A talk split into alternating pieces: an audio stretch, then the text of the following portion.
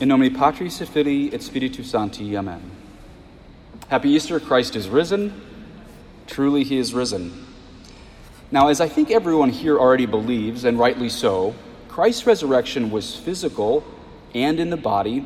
So I also want to talk about two effects it has in the future of human life, all of human history. Now, it starts a little scary here at the, at the beginning of this, but it gets a lot more beautiful in light. So follow me through the darkness of this sermon into the light. First, as you know, you will get judged shortly after cardiac arrest to go to heaven or hell. And this is called your particular judgment. At the final judgment or last judgment, everybody gets their body back, both those in heaven and in hell. As our Lord says in John 5, do not marvel at this, for an hour is coming when all who are in the tombs will hear his voice and come out those who have done good to the resurrection of life, and those who have done evil to the resurrection of judgment. Can you imagine being in hell forever with your body? This is what our Lord is saying.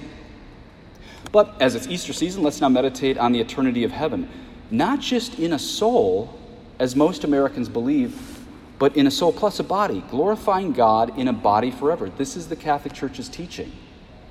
You will get your body back whether you make it to heaven or hell. And this is why we have to start glorifying God in our bodies right now on earth, as the apostle says. Or do you not know that your body is a temple of the Holy Spirit within you, whom you have from God? You are not your own, for you were bought with a price. So glorify God in your body.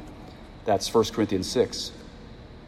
Our afterlife is going to be, in some sense, a continuation of our earthly life if we have lived in a holy manner in the body on earth, not just with sweet thoughts, but in a holy manner in our body on earth, heaven will only make sense to keep living in purity and forgiveness of others.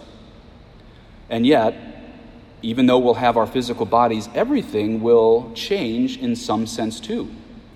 The Apostle Paul writes a little bit later in Corinthians Behold, I tell you a mystery. We shall not all sleep, but we shall all be changed in a moment, in the twinkling of an eye, at the last trumpet. Trumpet. For the trumpet will sound, and the dead will be raised imperishable, and we shall be changed. For this perishable body must put on the imperishable, and this mortal body must put on immortality. When the perishable puts on the imperishable, and the mortal puts on immortality, then shall come to pass the saying that is written Death is swallowed up in victory. O death, where is your victory? O death, where is your sting? We will have a resurrected body just like Jesus if we make it to heaven, and a very miserable one if we make it to hell. Well, let's talk since it's Easter. What is his body like? Well, we learned from the Gospels all week his body is miraculous and it can go through walls but it's physical enough for the apostles to put their fingers in his glorified wounds. How do we know we get a body such as his? Because the Bible, which is the highest level of written authority of the Catholic Church, tells us, again, 1 Corinthians, for as by a man came death, by a man has come also the resurrection of the dead. For as in Adam all die, so also in Christ shall all be made alive. But each in his own order Christ the firstfruits then at his coming, those who belong to Christ, then comes the end, when he delivers the kingdom to God the Father after destroying every rule and every authority and every power. For he must reign until he has put all his enemies under his feet. The last enemy to be destroyed is death. Now, that line, a couple sentences back Christ is the first fruits. That means Jesus Christ is the prototype of the resurrection of the body. In other words, you will get your body back too. And this is why you must ordinarily receive his resurrected body in the Holy Eucharist worthily to be conformed to him. This is why, as I mentioned earlier, confession before approaching the altar is so tremendously important. We must be washed by the blood of Jesus in Lent in confession to worthily approach the altar normally. There was a weird line in the news today I saw. This was the headline of a weird thing in the news. It said, You can't choose an afterlife, but you can choose what happens to your body after your life. Let me repeat that. It's admittedly kind of weird and kind of new age, but we can learn something from it if we dissect it. You can choose, sorry, you can't choose an afterlife. You cannot choose an afterlife, but you can choose what happens to your body after your life. Well, it hit me reading that headline how profound our Catholic faith is, how tremendous is our freedom in Christ. That now that Christ has destroyed death by his death and restored our life and justified us by his resurrection today, the choice is truly ours. We actually can choose an afterlife. This is only because of the resurrection of Christ. If we follow Christ, we choose one afterlife, heaven. If we follow the world, we choose the other afterlife, elevator down. But if Christ had not come, there would be no choice. We would all have gone to hell. Thank you, Jesus, for your incarnation, your death, and your resurrection today, especially. What freedom this gives us to choose. People make fun of Christians saying we don't have any freedom. Actually, we have the most freedom. Because of the resurrection, we get to choose our afterlife. And it's just a really short life of carrying your cross. The other part of that news article is kind of true, strangely, at least if we grant the Catholic premise of Jesus' bodily resurrection. That is, we actually do get to choose what happens to our body after we die. You see, if we choose Christ and the holy law of his Catholic Church as she taught in every century before modernism infected everyone's brains, much in the same way as Arianism did in the fourth century with 99% of all Catholics then, if we follow Christ and the holy law of his Catholic Church as she has taught in every century, excluding four global crises of faith, then we know we get our bodies back in heaven at the end of time. Because of Christ's great act of love, of dying and rising for us, the choice is actually ours if we want to receive our glorified body back in heaven. And then, one more thought for you on how the resurrection affects the future of humanity.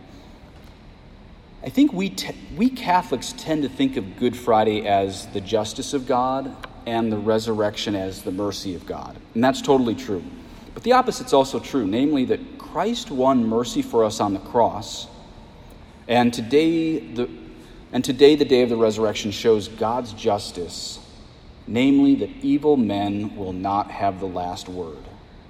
Not only in Christ's life, but all of human history. As it says in the Psalms, Arise, O Lord, let man not prevail. Let man not prevail.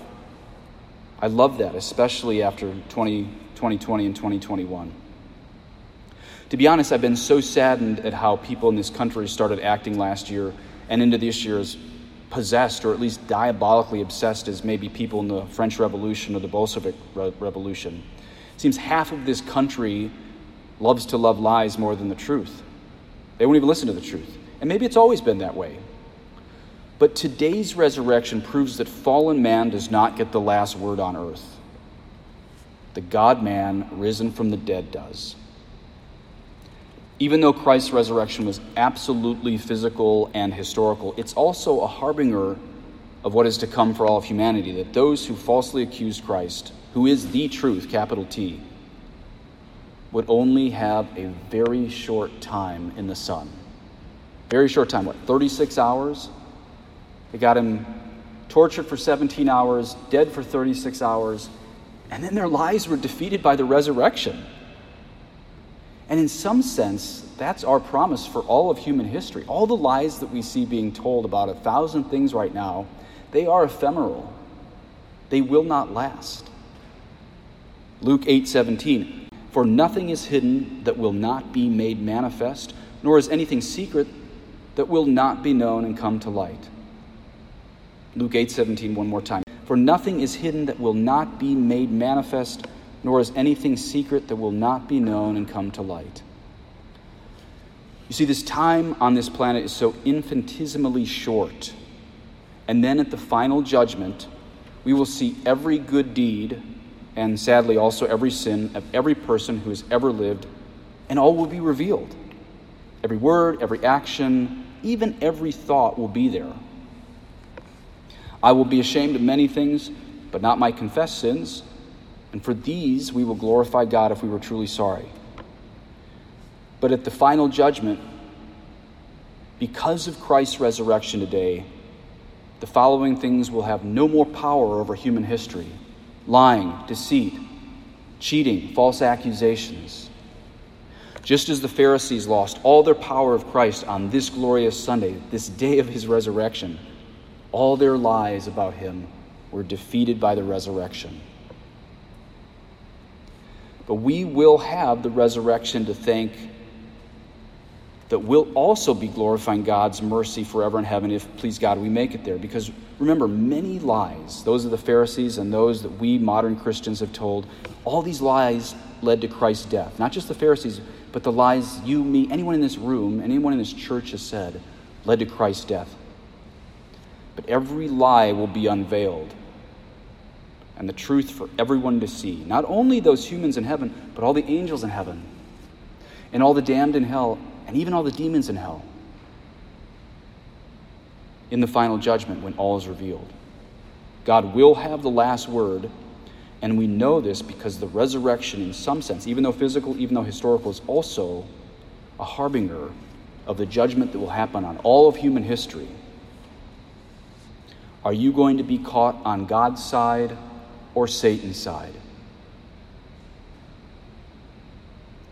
If God's side, then speak the truth boldly and clearly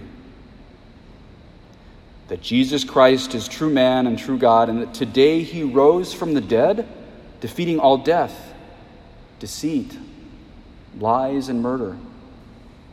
Why did he do this? First, to glorify God the Father, but secondly, for his chosen ones to live in an everlasting kingdom of pure bliss, peace, joy, exalting the glory of the Holy Trinity in their bodies and souls with the Blessed Virgin Mary and all the saints and all of the angels forever and ever. Amen. In the name of the Father, and of the Son, and of the Holy Ghost. Amen.